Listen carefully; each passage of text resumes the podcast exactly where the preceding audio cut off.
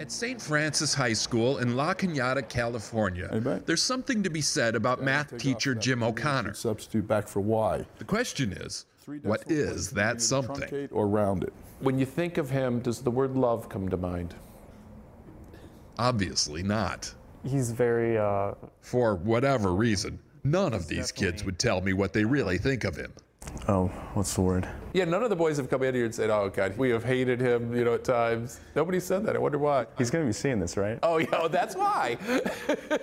Truth is, Mr. O'Connor can be a bit of a drudge. You don't know what you're doing. But the 70 year old Vietnam vet says he's not here to entertain his students. It drives me crazy when people say school should be fun. I mean, it's nice if it could be, but you can't make school fun. E to the KT times E to the C. And for years, Okay? The kids thought that's all there was to him. Until last November, when senior Pat McGoldrick learned they didn't know the half of him. Pat was in charge of a student blood drive and had just come here to Children's Hospital Los Angeles for a meeting. He says it was weird. Whenever he told someone he went to St. Francis High School, they all said, Oh, you must know Jim O'Connor. Isn't he wonderful? Wonderful? What? Like, it is disbelief, really. It's almost like kind of finding this alter ego that he has. Inside the blood donor center, Pat found a plaque listing all the top blood donors at the hospital, including the record holder, Jim O'Connor. Then he learned something even more unbelievable that whenever Mr. O'Connor isn't torturing kids with calculus, he's on a whole nother tangent cuddling sick babies. Come on, you can talk to me. Three days a week for the past 20 years, Jim has volunteered here, stepping in when parents can't to hold, feed, and comfort their children. Solo. Nurse Aaron Schmidt says he's invaluable. They tend to calm for him. They tend to relax with him. They fall asleep with him. I just like them and relate to them somehow. Is that a smile? Is that- Jim's never been married. He has no kids of his own. Yeah. But he has fallen hard for these babies. I don't want to see him alone.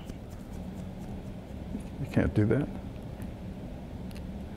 You're not a tough guy at all. I know, but don't, t- don't tell my students. if you do the calculation, Sometimes you think you know someone, but you don't have the slightest. Sometimes you think you're learning calculus, but the real lesson is life. I've always like respected him, um, but now it's an even a, a different degree. Really, is to the point where I, where I try to emulate him. He's the epitome of a man of service. What you doing? Steve Hartman on the road in Los Angeles. Good morning, Mission View Church.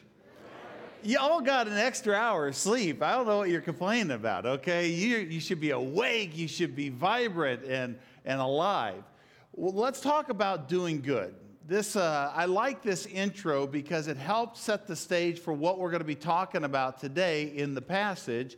Our passage is going to give us some very practical things that we're to do good in very specific ways. Now, before we get to the idea of doing good and the ways that Peter is going to lay out for us, I want us to remember the context, the soil in which good deeds are going to come from. Remember last week, if you weren't here, we talked about priorities. If you were here, this is the refresher. We talked about the priorities that we are to have, and those priorities built upon each other. We start by getting rid of divisive sins in our life. It's like getting all the junk food out of our house. We are getting all the, the negative things out of our hearts uh, by submitting our lives to Christ. But the way that we get the good stuff in is that we take in the pure milk of God's word. That's step two. That's priority two. That we take in God's word and replace all the bad stuff with what His wisdom, His knowledge is telling us what to do. But then the passage progresses and says that we enter into, in a sense, a partnership with God, that we become priests of God, that we become servants of God, that we are doing God's bidding on a regular basis.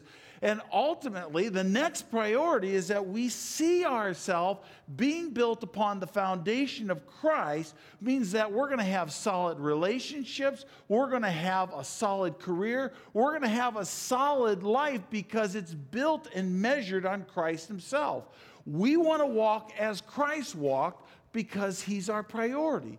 But the ending priority that we talked about last week was the highest priority, and it's probably one of the most important, and that is that we understand our identity is in Christ. And Peter closes out with this verse last week. He says this, but you are a chosen race. Now think about that. There's a lot about race in the news today. He's talking about a collection of all types of nationalities that form the body of Christ. And he says, You are a chosen race. It's a new race, it's a God race. You are a chosen race. You are a royal priesthood. You're not just a priest, but you are part of royalty. You are a holy nation, a set apart people, and you are a people of my own possession my own possession. We don't have to ask the question, do I belong? We don't have to ask the question of, can I be accepted by God? It's a done deal. When you are a child of God, you are part of His possession, you are His glory. He, he loves the fact that He has redeemed us and He sees us as His children. Now, if you are wondering what that's like, if you are a parent, you know what it's like. Do you love your kids? There's times I don't, but for the most part, I do. There's times their behavior can be off. Actually, I always love my kids. There's not a thing that my kid could ever do, any of my children, that would cause me to say, I don't love you anymore. That's the Father's love for us. And guess what? As a result of us belonging to Him, we get to declare the excellencies of God, and we are to be a light that shines in a dark world. That's what He says we get to declare the excellencies of God. And so Peter's moving on and he's saying, here's how we get to proclaim the excellencies of God with our life. Here's how we get to shine as lights in a dark world. This is what you get the privilege of doing. You get to do good, you get to be a servant. Now, he's going to talk about two specific ways that we get to be good. Number one, we are to do good to those that are our enemies. And number two, we are good to do good to those that are in authority over us. Now, let me just say that he didn't pick my top two ways that I want to be good. I don't, in particular, want to love my enemy. And I don't, in particular, want to submit to authorities that are over me. There's something rebellious inside of each and every one of us, but he's saying it's different with the household of God, it's different with my chosen people what I've created you to do, I've created you to be a workman for God, to do good works. And so this is what I want to see in you. So this is what Peter's going to lay out for us. I want to pray this morning that we would really understand how we are to have this profound impact of going in a way that we may not think. Let's pray. Dear Heavenly Father, would you take your word? And would you please bless it in our hearts? I pray, Father, that you would help us to understand what your Holy Spirit has to say to us today. Help us to be a people of understanding and help us to apply the things that we learn. Lord, help us to be in tune with what your Spirit has to say. Help us to listen, to be good listeners today, because I believe you want to speak. And I pray that in Christ's name. Amen. Well, our outline's pretty simple do good to our enemies and do good to those that are in authority over us. So let's talk about doing good to our enemies. Take a look at verse 11 and 12 in chapter 2. 1 Peter chapter 2 verse 11 and 12 it says this. Beloved, I urge you as sojourners and exiles to abstain from the passions of the flesh which wage war against your soul. Keep your conduct amongst the Gentiles honorable so that when they speak against you, there's opposition, as evildoers, they may see your good deeds and glorify God on the day of visitation. So we tear this apart and we start with the very first word, which is significant beloved. It means dearly loved ones. This is going back to the identity. You belong to God. You are a dearly loved child. For those of you that wallow in failure, for those of you that sit feeling insecure or fearful, get over that.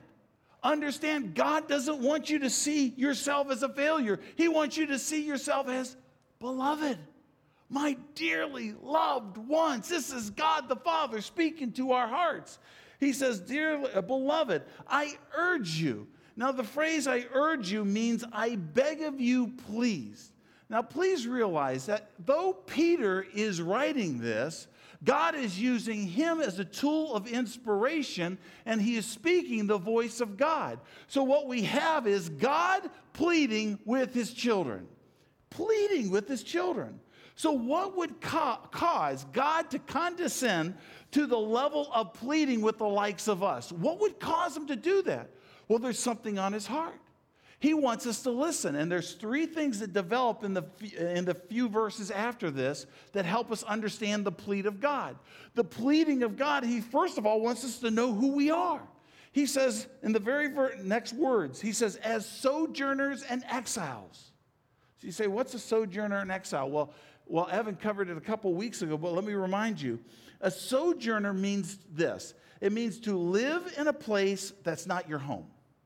To live in a place that's not your home. An exile means to settle alongside of pagans. So God is describing a Christ follower's position in this world, in this life, that we have a temporary home that is alongside of people that do not know God, that are far from God, and they will see you as strange. Not weird, okay? I just want to make there's a distinction between weird and strange. The strangeness comes from your difference of values. Strangeness comes in the things that are in your behavior and in your countenance. Not weird, strange. And so this is what he wants you to know who you are. Number two, he wants you to know what you are not to do. What you are not to do. He says this in the passage to abstain from the passions of the flesh which wage war against your soul. Now, what we're not to do is to engage in our sinful desires. The word abstain means to hold yourself back from this constant temptation of engaging in lustly type of flesh. Now, what Peter is doing is he's making the distinction between those that are lost and those that are saved. Because guess what? Those that are lost can do nothing but engage in fleshly desires. They could do nothing but because they have no control over it. Sin reigns in them, holds them captive. There is no other option. But due to the power of Jesus Christ by his death, his burial, and resurrection, when I repent of my sin, believe on the cross, realize what he does, what God does is he breaks the chains and he allows us to be set free. And he is, he is basically saying to the dear believers, I'm pleading with you. Know who you are, but know what you're not to be about. What you're not to be about is to have this power of sin over you. That has been broken in Christ. But he also is very realistic here. Yes, we have this power, but there's also a war that's waging. Take a look at the last verse. Last verse and uh, phrase in verse 8, uh, verse 11 that which wages against your souls. This war that wages the which wages war against your soul. See, what he is being realistic with is that there is a battle that's going on. The word for war is from a verb that speaks of the act of carrying out a military campaign. In other words, there is a very intentional military strategic campaign, campaign that's going against you and I as a Christ follower by a demonic world. That is the implication of the war that is going on. And what happens is the demonic world will always attack us at our most vulnerable position. And in this passage, Peter identifies the weakest point. What is the weakest point? Lust. Lust is the weakest point. Lust is, is, is what keeps uh, the police ch- uh, Wilder busy and his, and his force. It's what keeps corruption in our society. It is what we battle with. It is sexual lust, material lust, lust for accept- acceptance, lust for power, lust for status. And God, through Peter, is pleading with us not to give in to the lust. He wants us to realize this is the inten- internal battle, internal battle that we face. Now we realize that God's being realistic with us. He's not pretending that this battle doesn't exist. He's being forthright with us and saying, Dear believers, there is an all out war against you, and the enemy will do anything he can to defeat you. This past week, a good friend of mine, John Wiseman, with Broken Chains Ministry, married, uh, buried a success story. He buried a success story. See, he has a ministry that reaches out to ex felons and they come out of prison. They can't get a job, so he gives them a job at the Urbine Cafe. He teaches them job skills, allows them, teaches them how to save up money. And he had a young lady that's been with him for so long, and she died this past week. And she had been doing well with her own kids as a single mom. She was doing well. She had enough money, almost ready to, to have her purchase her own house. She was doing so well. But her weakest point was that she struggled with depression. And she didn't get the help that she needed in the depression that she was facing. And, and as a result, she kept taking medications that caused her to overdose. Why am I pointing this out? My friends, I want you to know the enemy, he knows our weakest point. We have articulated it. He can't read your minds, but he, we have articulated. We live it out. We, he can see what we're tempted with. And he will constantly berate you. He will constantly come at you. He doesn't like you. He hates your guts. He wants to destroy you. His will is to kill, steal, and destroy every time. And my friends, this is why we need each other in the body of Christ. We cannot have a Rambo mentality that only works in Hollywood. We have to have each other. That's why this is so important. It's not an option. This is why being in community and working in community, it's not easy developing relationships, but that's why it's important. It's why we need a friend that sticks closer than a brother because the enemy is ruthless all the time.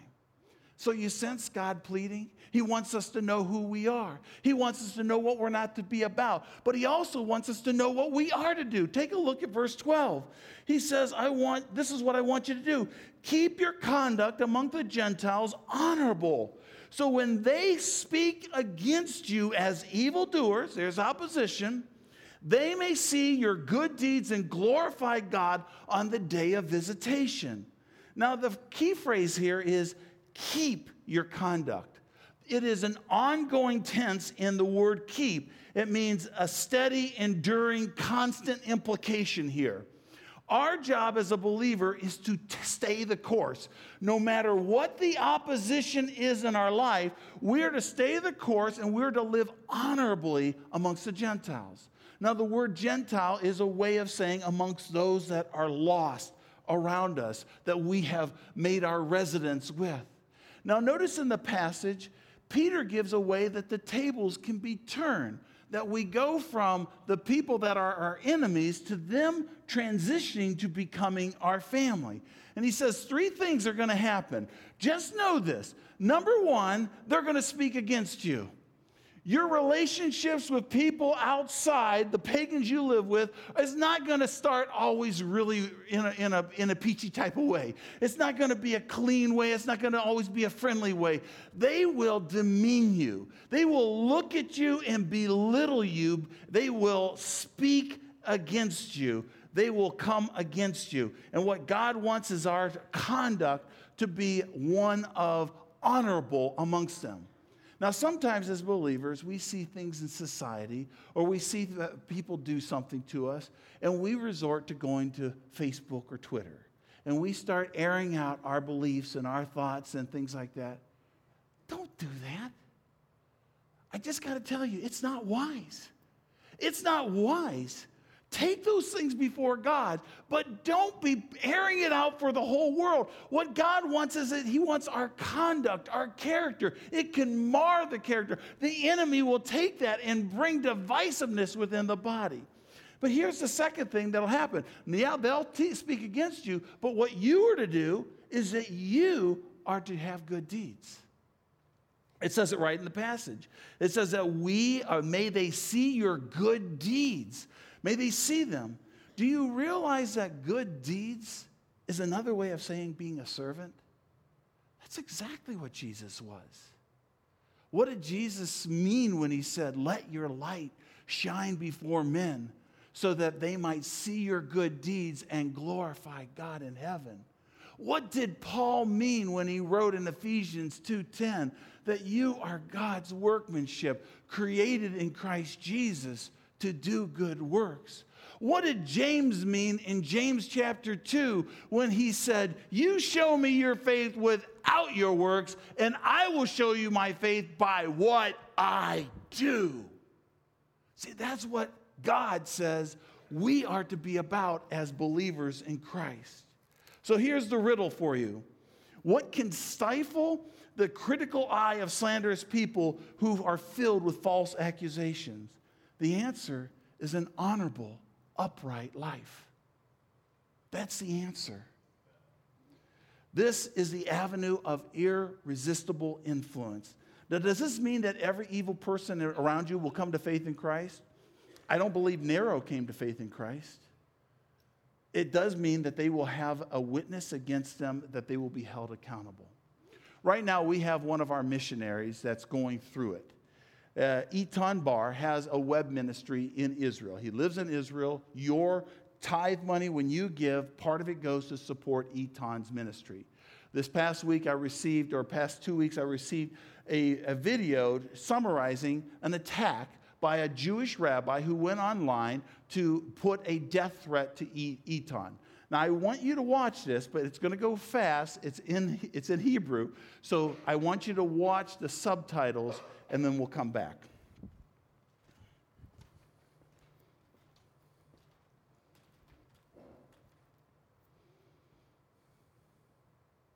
מי שמסית לעבודה זרה, עונשו מוות. וכל מי שהולך אחריו, גם כן עונשו מוות. זה פסוקים מפורשים. תסתכלו ברמב"ם, בפירוש תרי"ג מצוות בחלק א' במשנה תורה, ביד החזקה. ממילא הם השניים האלה על פי דיני התורה מסיתים לעבודה זרה אבל אם הם יעיזו עוד לצייץ אותם ליצנים אז כבר אני אתן להם עוד מכה הרב יוסי מזרחי יושב לו בניו יורק. משם הוא מדליק את התלמידים שלו בניסיון לצאת ולרצוח את איתן ואותי. כמה אירוני שזה קורה דווקא עכשיו, בתקופה בה יש מסביבנו כל כך הרבה רציחות בשם הדת. דתות מבוססות על פחד וכפייה, ומילות ההסתה של יוסי הן ההוכחה לכך. כנראה שיוסי גם נבהל מכך שבסרטונים שלנו חשפנו את הסילופים שלו ואת חוסר הבקיאות הבסיסית שלו בתנ"ך. לדוגמה, בעוד הרב יוסי מזרחי ניסה לייחס את נבואת ישעיהו בפרק ז' על לידת הבתולין של המשיח למלך אחז, בטענה שמדובר במלך צדיק ונפלא, בפועל, וכל ילד שלמד תנ"ך בבית ספר זוכר זאת, התנ"ך בעצמו מגדיר את המלך אחז בתור אה, מלך עובד אלילים, רשע, אכזרי ואיום, שאפילו הקריב את הילדים שלו באש לאלילים. אתם מבינים? כשמישהו מעז לאמת רבנים על דבריהם, הם מסיתים לחסל אותו. אבל אנחנו מסרבים לרדת לרמה הנמוכה הזאת. אנחנו אמנם לא מתכוונים להתפשר על האמת, אבל יוסי מזרחי, אנחנו בכל זאת אוהבים אותך, סולחים להסתה שלך ומסרבים לשנוא אותך בחזרה. אף על פי שאנחנו ממש לא מסכימים עם המסר שלך. שהרי ישוע ציווה עלינו, אהבו את אויביכם, היטיבו עם שונאיכם, ברכו את מקלליכם, והתפללו בעד הפוגעים בכם. גם ישוע המשיח כל כך אוהב אותך, עד כי נתן את חייו בכדי לכפר עבורך. וזה למרות הדברים שאתה אומר עליו. ודרך אגב, אנחנו יהודים, ישוע יהודי, אנחנו לא מקדמים נצרות ולא הפסקנו להיות יהודים. אנחנו גם ממש לא מעוניינים שמישהו יפסיק להיות יהודי. אנחנו גם לא הולכים אחרי האפיפיור, אה, משתחווים לפסלים, או כפי שהרבה רוצים שתאמינו, מאמינים בשלושה אלוהים שונים. אבל כנראה שיוסי נבהל מהעובדה שכבר יש קרוב למיליון יהודים ברחבי העולם שכן מכירים במשיחיותו של ישוע. למי שמבולבל מדעות קדומות, אנחנו בסך הכל מאמינים שישוע הוא ההבטחה לכל נבואות התנ"ך על המשיח. כולל נבואת דניאל על כך שיבוא לפני חורבן בית המקדש השני, מה שקרה לפני אלפיים שנה.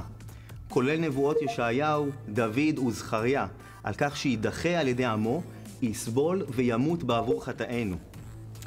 איומים על חיינו, מרב כזה או אחר, לא יעצרו בעדנו, ולכן המשכנו וציטטנו כמאה טענות של רבנים נגד ישוע והברית החדשה. עליהן השבנו בלמעלה מחמישים סרטונים קצרצרים של כמה דקות כל אחד. אתם מוזמנים לצפות. www.messiah.co.il I thought you would be interested in seeing how some of our own missionaries are turning the tables and taking hatred and simply sharing the love of God. Now, the ultimate goal is that they would come to faith in Christ, and that's what it says in this passage. The verse, very last verse says, and that they would glorify God on the day of visitation. Who is they? They, they is the people that persecute that they would glorify God on the day of visitation. The word visitation in this context means the day in which God's mercy comes and his grace comes to visit. It is talking about the day in which the enemies of God would come and see their sin and that they would turn to a living God. It is the Saul to Paul conversion. And my friends, that kind of conversion still takes place today. Think of the person that is opposing you. Think of the person that you think is the least likely person to come to faith in Christ. That is the person that we're talking about. The person that can come by the grace of God visiting them. Now, here's my question for you Who was faithful to show you Christ? Especially when you came to Christ at a later age, for those of you that came to Christ later. Somebody faithfully showed Christ to you. So the question is, who will you show Christ to by your good deeds? Now we move on to the next portion, and we'll be quick about this, is doing good to authorities. Verse 13 says this Be subject to the Lord, for the Lord's sake to every human institution, whether it is to emperors as supreme or to governors as sent by him to punish those who do evil and to praise those who do good. For it is the will of God that by doing good you should put to silence ignorance of foolish people. Live as people who are free, not using your freedom as a cover up for evil, but living as servants of God. Honor everyone, love the brotherhood, fear God, honor the emperor. Now, what Peter is doing is he's giving us another practical way that we can do good by obeying our local officials, our governing officials. Now, please realize that as we look at this passage, that there, at this point, there has never been, when this is written, there has never been a set of governments that has been pure and godly and doing all the right stuff.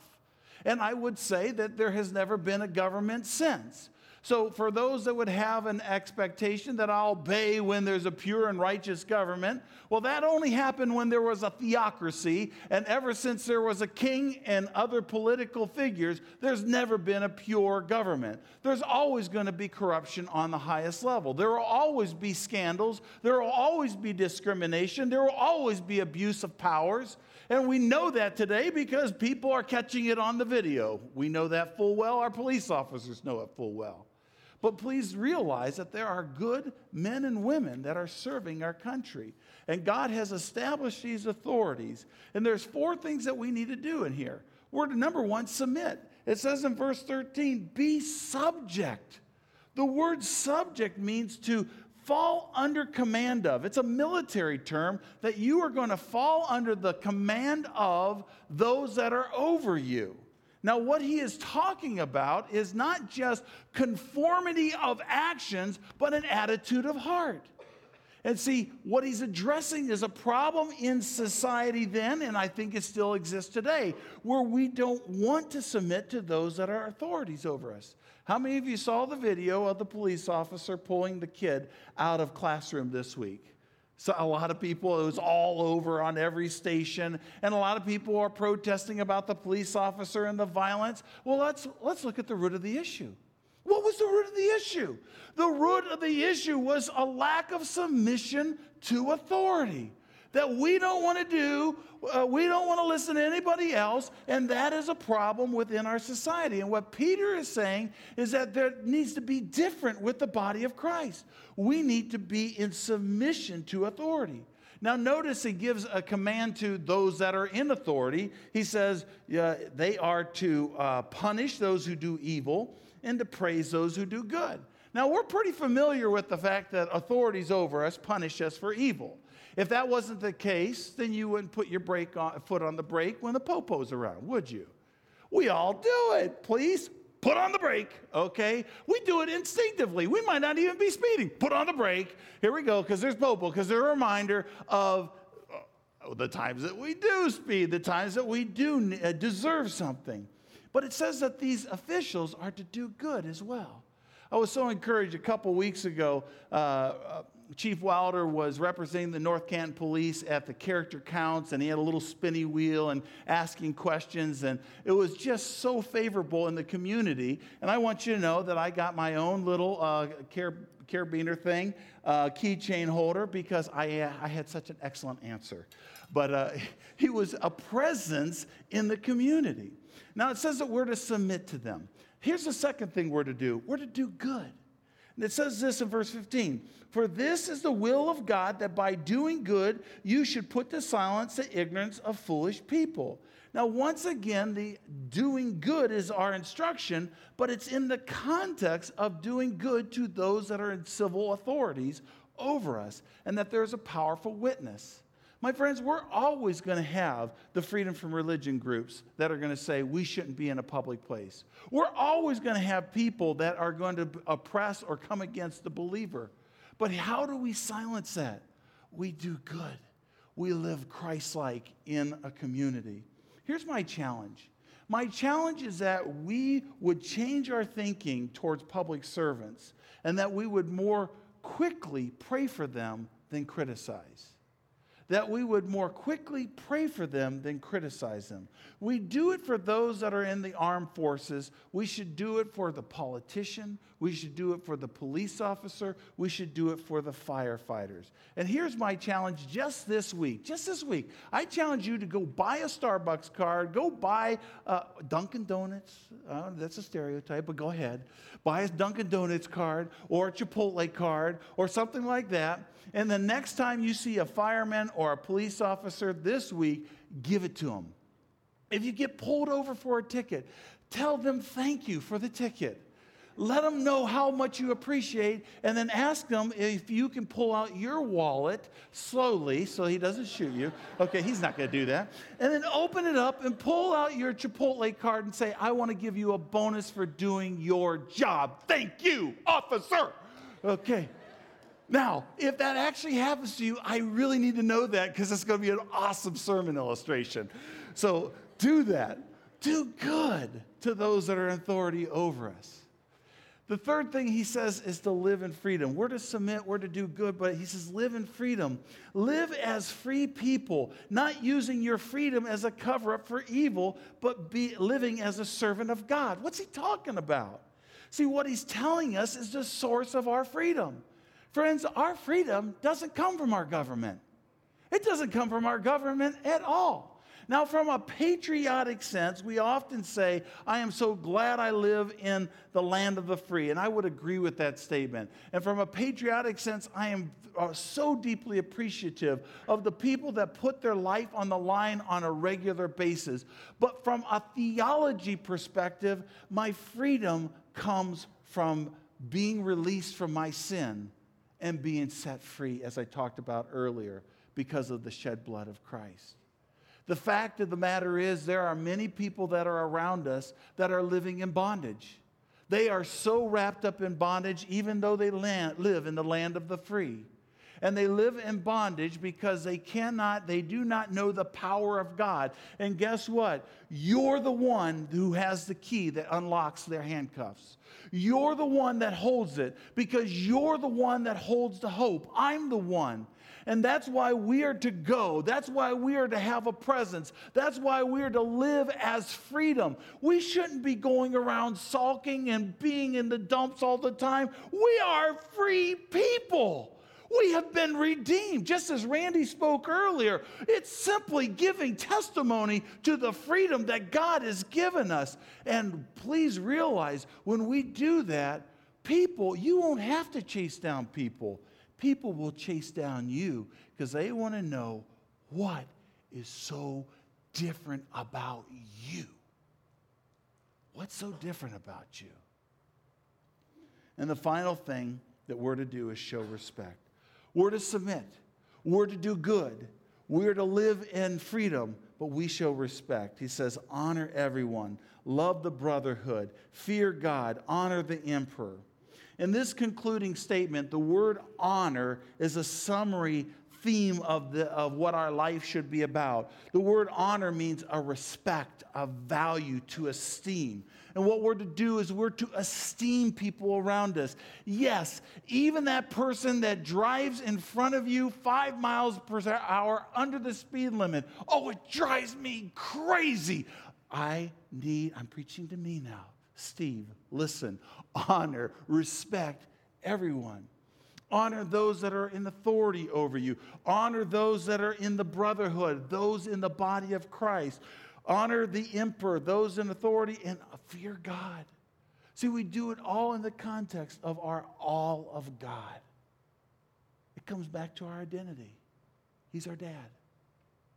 We have respect and honor and esteem him the most. And that affects how we live our life. So, how can Mission View Church stand firm and stand out in doing good? Today I'm going to have uh, Steve, uh, Chief Wilder come on up. Come on up here, Chief. I've asked him to join us. He's from the North Canton Police Department, and I'm doing this because I want to know from him firsthand how we can make a difference in this community. So, Chief Wilder, first of all, would you welcome Chief Wilder to the stage? Thank you so much. We really appreciate you, Chief. But uh, I'd like, I gave him a few questions. I'm going to let you just go at it. I asked Chief uh, to, to, first of all, tell us how we can have a better presence in this community. How can we help your job be a little bit easier?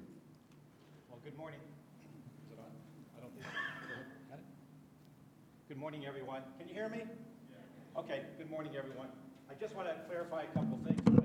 Before, I think this is the right one. Sorry. This one.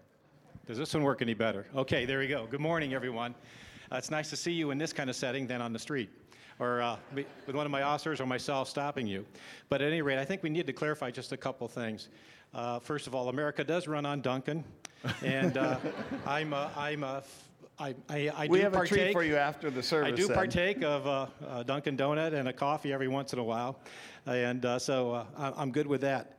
Uh, the other thing is, I'm going to give you a business card that you can keep by your license, okay? So that if you get stopped by us, you can say thank Score! you. yes, yes, you know, yes. Just slowly take your I license out and, and just put that and leave that card there on your wallet so they can see it. Because I think in my experience, uh, you mentioned uh, thank us for writing you a speeding ticket. I've had a few thank me in my time, but I, uh, I think I've had more people thank me for a warning than a, uh, receiving a citation. So uh, I think I'm three to one for warnings to, to uh, a citation. But uh, I just wanted to clarify those two things. In the uh, stopping for the popo, I think that's either you're testing your headlights or your, or your, or your uh, brights or you're doing a little brake testing. So when you go by us, so I think that's what people are alluding to on that. Okay. Yeah.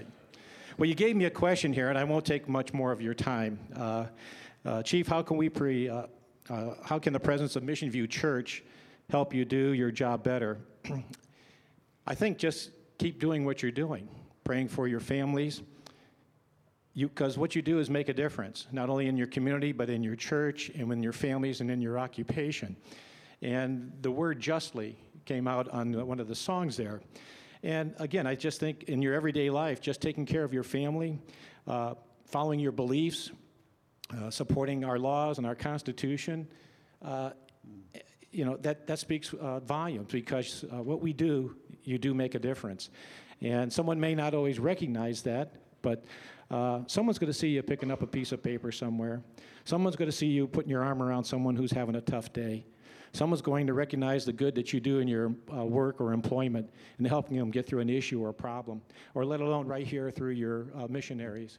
Uh, so that's kind of that question there for you. What, what's your dream for the community? What do you want to see for this North Canton community and the region?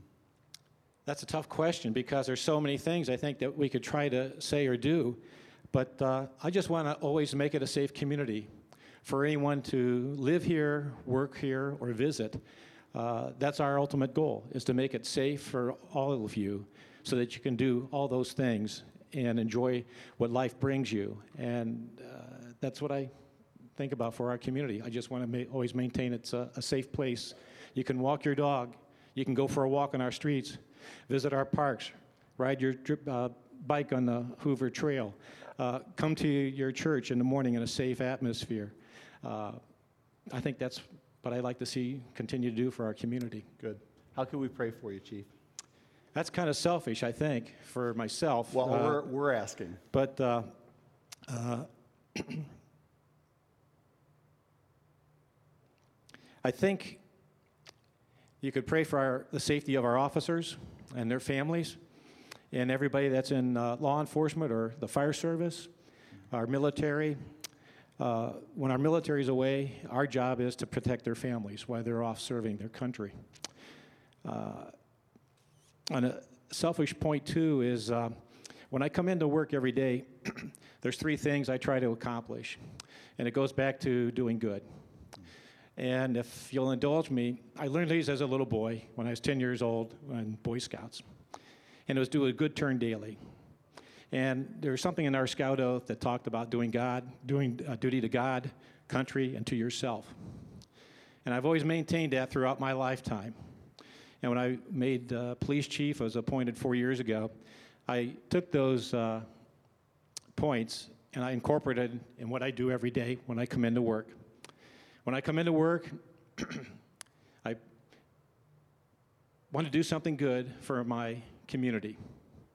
Every day I want to do something good for my employees. And every day I want to try to do something good for myself. So I take those three points as duty to my community, duty to my employees, my officers, dispatchers, and if I can accomplish those first two, I've had a pretty good day. And uh, if I can help a citizen out or some uh, situation, I'll do the best that I can. So if we're going to pray, I like to say, pray for our officers and pray that we keep our focus, that uh, we'll always treat the public fairly, impartially, and with respect, and they'll be in accordance with our laws of our community, our county, our country.